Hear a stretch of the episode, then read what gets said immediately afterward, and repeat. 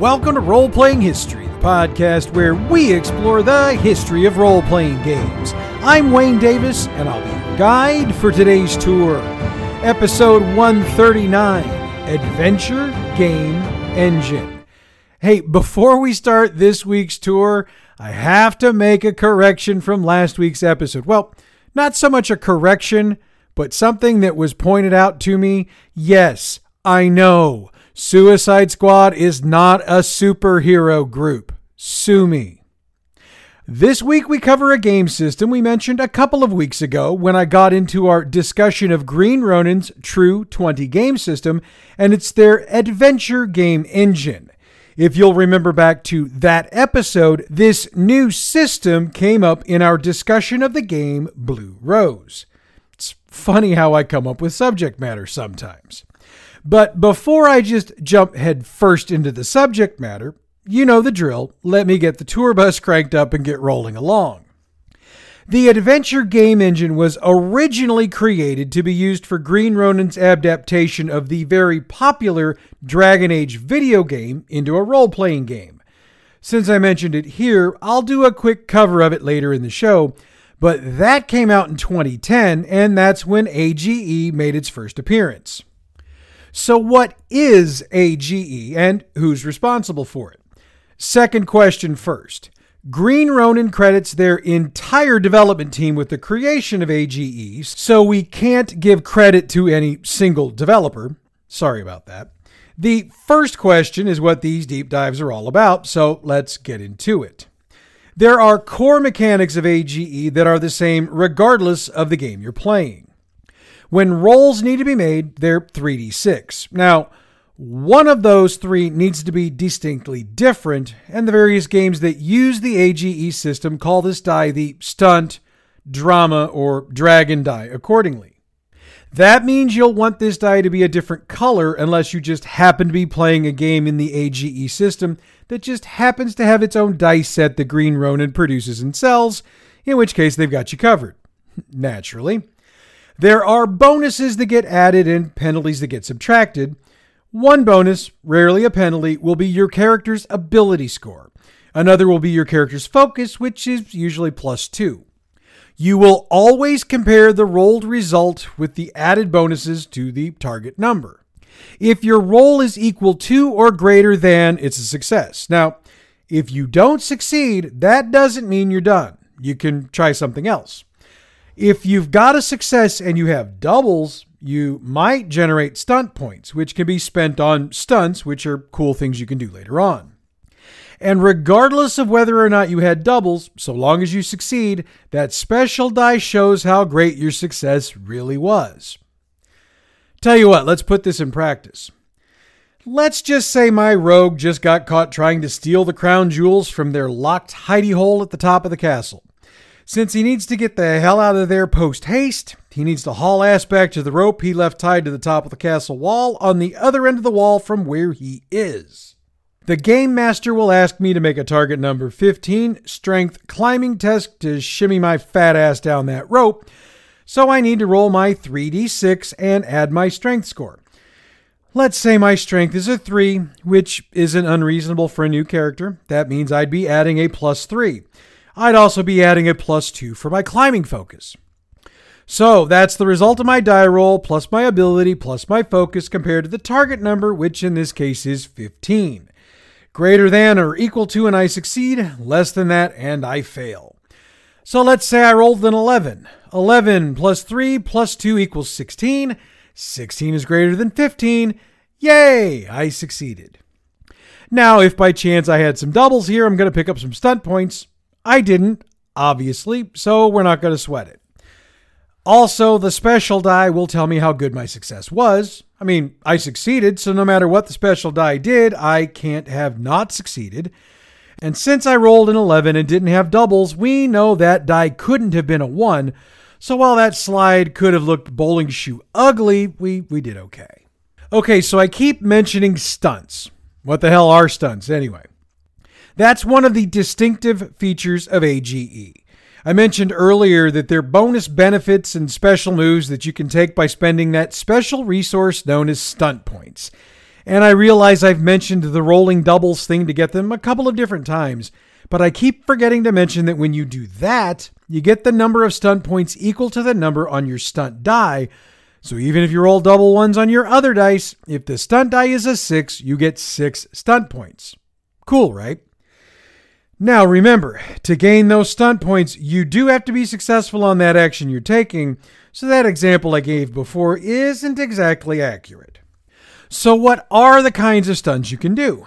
Well, they're specific to the games you play, but I've got a couple of examples I picked up off the Green Ronin website, and they're things like knock prone. In a case like this, you literally knock your opponent prone, and anyone making a melee attack against them gets plus one bonus on the attack roll. Mighty Blow. You add plus 1d6 damage on your attack. Rapid Reload. You immediately reload a missile weapon. Seize the Initiative. You move to the top of the initiative order. Now, obviously, these each have their own stunt point value, and the chances are the cooler the stunt, the higher the stunt point cost. And for the record, Seize the Initiative is the highest point total of the ones I mentioned, costing 4 points to use. And as I mentioned, each game has its own specialized list of stunts to use in the game. All right, so we talked about the game a bit. Let's talk about characters. Now, of course, each game is going to have its own special characteristics and quirks, but the basics are going to hold consistent across all of them. The abilities are going to remain the same. For the most part, there are going to be nine abilities. Dragon Age is the exception, it only has six. These are built by either spending points or by rolling 3d6 and comparing the total to a special chart. Starting ratings range between minus 2 and 4, with a 5 being not only rare but exceptional. That's why I mentioned the 3 I had earlier being really good. So you can't think of rolling 3d6 like you would in D&D. This isn't roll 3d6 and add them together. It's merely the total you use to get the number you compare to the chart and GMs are encouraged to not use the 4d6 drop the lowest method that a lot of GMs like myself use for D&D as Green Ronin notes that the chart is built to make characters more heroic anyway. The character creation process does include choosing a background, but it's got an optional process to it, and that's to choose an ancestry, a profession, and what they call a drive which is to describe how and why you get into trouble with adventures and maybe some of your exceptional deeds.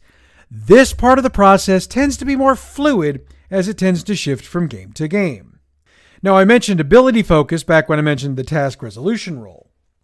Ability focus, which is typically just referred to as a focus, is the term in game that refers to training and competence in something that's considered to be something more narrow than just one of your abilities. Think of it like a skill in D&D and some other game systems.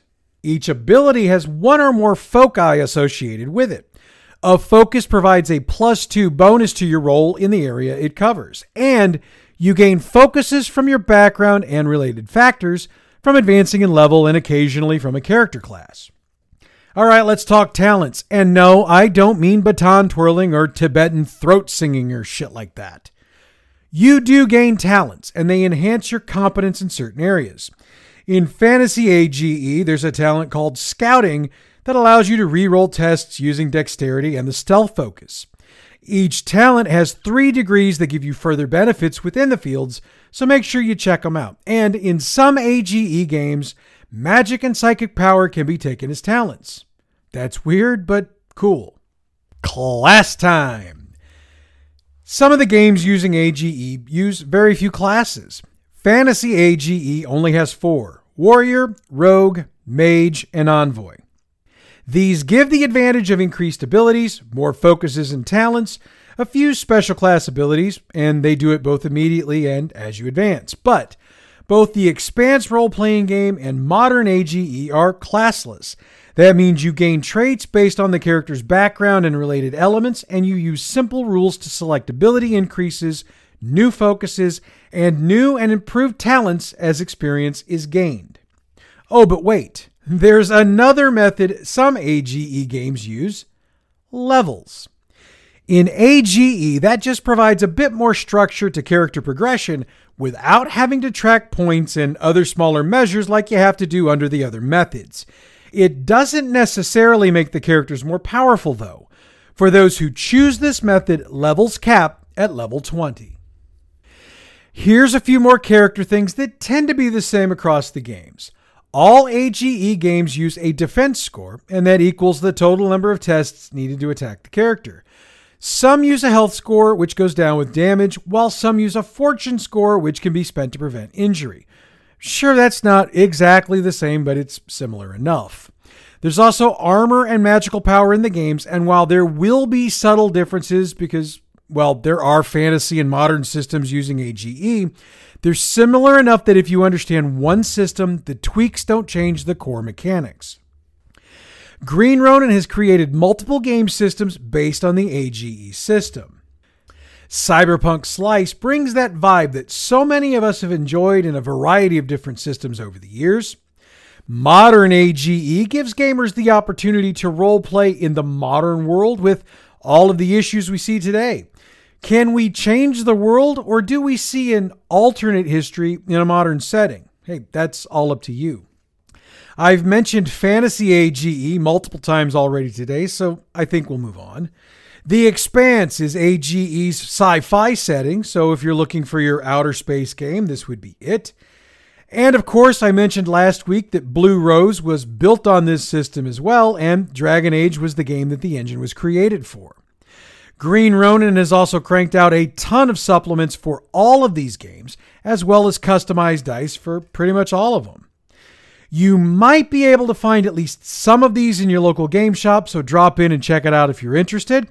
If they don't have them, see if they can order them. And if they can't, I can assure you the Green Ronin online store does have them. That's greenroninstore.com. Let me spell it G R E E N R O N I N S T O R E dot com.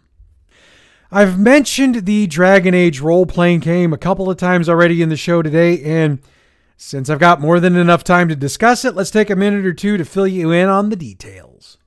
Based on the video game series developed by BioWare and using the setting from that same game, it was designed by Chris Pramas and released on January 25th, 2010. Pramas decided to not get too fancy with the game, especially since it was the initial release on the AGE game engine, he chose to go with the basic class and level design that the majority of gamers were used to, with Green Ronin choosing to hold off on more of the radical choices for AGE for later releases in the line. The initial release of the game was a boxed set with a player's guide, GM's guide, a map of Ferelden, three dice, and was built to get characters from level 1 through 5. Two more boxes were released. The second got characters from levels 6 through 10, while the third covered levels 11 through 20. The boxes were finally compiled into a hardcover release that dropped in May of 2015. On April 9, 2019, Faces of Thedas was released and had a wealth of supporting materials, much of which was stuff that couldn't be crammed into the initial releases. The majority of that was materials that was ported directly from the video games, including companions and NPCs. And as I noted in my previous conversation on dice, the special die in Dragon Age is called the Dragon Die. The Dragon Age Core Rulebook was awarded the gold winner for Best Game and Best Art Interior for the 2016 ENnie Tabletop RPG Awards. Let's get a review in. On May 6, 2015, Marshall Lemon reviewed the game for The Escapist and wrote, quote, Green Ronin's Dragon Age isn't just a fantastic RPG adaptation, it's an excellent game, period. It doesn't matter if you're a veteran tabletop player, a BioWare fan, or a complete newcomer to gaming, Dragon Age is a wonderful tabletop RPG that absolutely deserves your attention. End quote. You know what? We've got the time. Let's do one more. Lemon did another review on February 25th, 2019. This one was for Faces of Thedas, and he did it for VG247. He noted that while it's not an essential buy, he did call it, quote, an opportunity to interact with fan favorite characters, and the relationship rules can encourage role play opportunities for new players, end quote. So it sounds like, regardless of what you might think of the AGE system or the Dragon Age video game, the Dragon Age role playing game might be worth the pickup, especially if you've got kids who are video gamers that you're trying to bring to the game table. It's just a thought. And with that, we've come to the end of today's tour, and that brings me to an apology. I realize that for the second time in three weeks, I'm coming in short. And I'm coming in like criminally short this week. This time, it really doesn't have anything to do with my voice or with me being ill. It actually comes down to piss poor planning on my part. See, this season's campaign build along is becoming a real beast to try to build. And in anticipation of that, I'm making sure I've got about a month's worth of topics set up, mostly researched in advance, so that all I really have to do is write the scripts and record them. And so far, it really hasn't been much of an issue until this week's episode. The original plan for this week was to cover the game 1879 from FASA. It's a hell of a game, and one I've been dying to do for about two years. I had a copy of the quick start rules and figured I could just knock it out and it'd be easy. But as I went to write it up, I realized it'd be a bullshit episode if I just used that to build the episode off of. So I shelled out 10 bucks and got a PDF of the full rules, figuring I could just soldier through and hammer out the script in about eight hours or so until I uh, saw the size of the book. That thing's about 500 pages long. So I had to make the call just before I went to record last week's episode to pull 1879 off the board, and I'm going to have to hold that off for a bit. So that means I either had to pull all of the other episodes up a week, which I probably really should have done, or I had to hurry up and stuff something into this week's spot. So here's where my own arrogance bit me in the ass. I had a second topic paired up to go with AGE, but just as this happens from time to time, the research I thought I had for that second topic turned out to just be complete bullshit. Because, see, here's what happens I write my scripts up a couple of days before I record. And then I go back over and I check all my research one more time to make sure everything's legit before I record it. So it's when I did that that I found out that a couple of my sources that I usually trust, yeah, it turned out that um, the sources were not uh, as reliable as I thought they were. So here I am right up on the deadline. I've got to record. I've got bullshit source material. So I had I had to drop that topic my choice was then to either drop everything and have no show or go short. So I went short. That's on me. I apologize. And so now I've started 2024 going short two out of three episodes. I'm having a hell of a year so far. I, I, I got nothing. But I'm going to make up for it next week because next week I've got Top Secret and Krasimov's World. And if you don't know what Krasimov's World is, don't feel bad. Neither did I. I stumbled on it when I was doing some deep diving into another topic I was researching. This is going to be cool. I'm really looking forward to doing this. So that's going to be next week. In the meantime, check out Bad GM's campaign build along. And you can find out what the hell's been going on taking so much time that, that it's screwing this show up. If this doesn't kill me, if this build doesn't kill me, it's going to turn out to be one of the best campaigns I've ever built in my life hopefully. Bad GM's campaign build along is available wherever you get your podcasts or on our website, badgmproductions.net. The theme music we use for role playing history is Beyond New Horizons. It's from Giole Fazzeri and it is available from pixabay.com. Role Playing History is a production of Bad GM Productions. We are all over social media, so check out the info box for this episode or the website to see where you can follow us.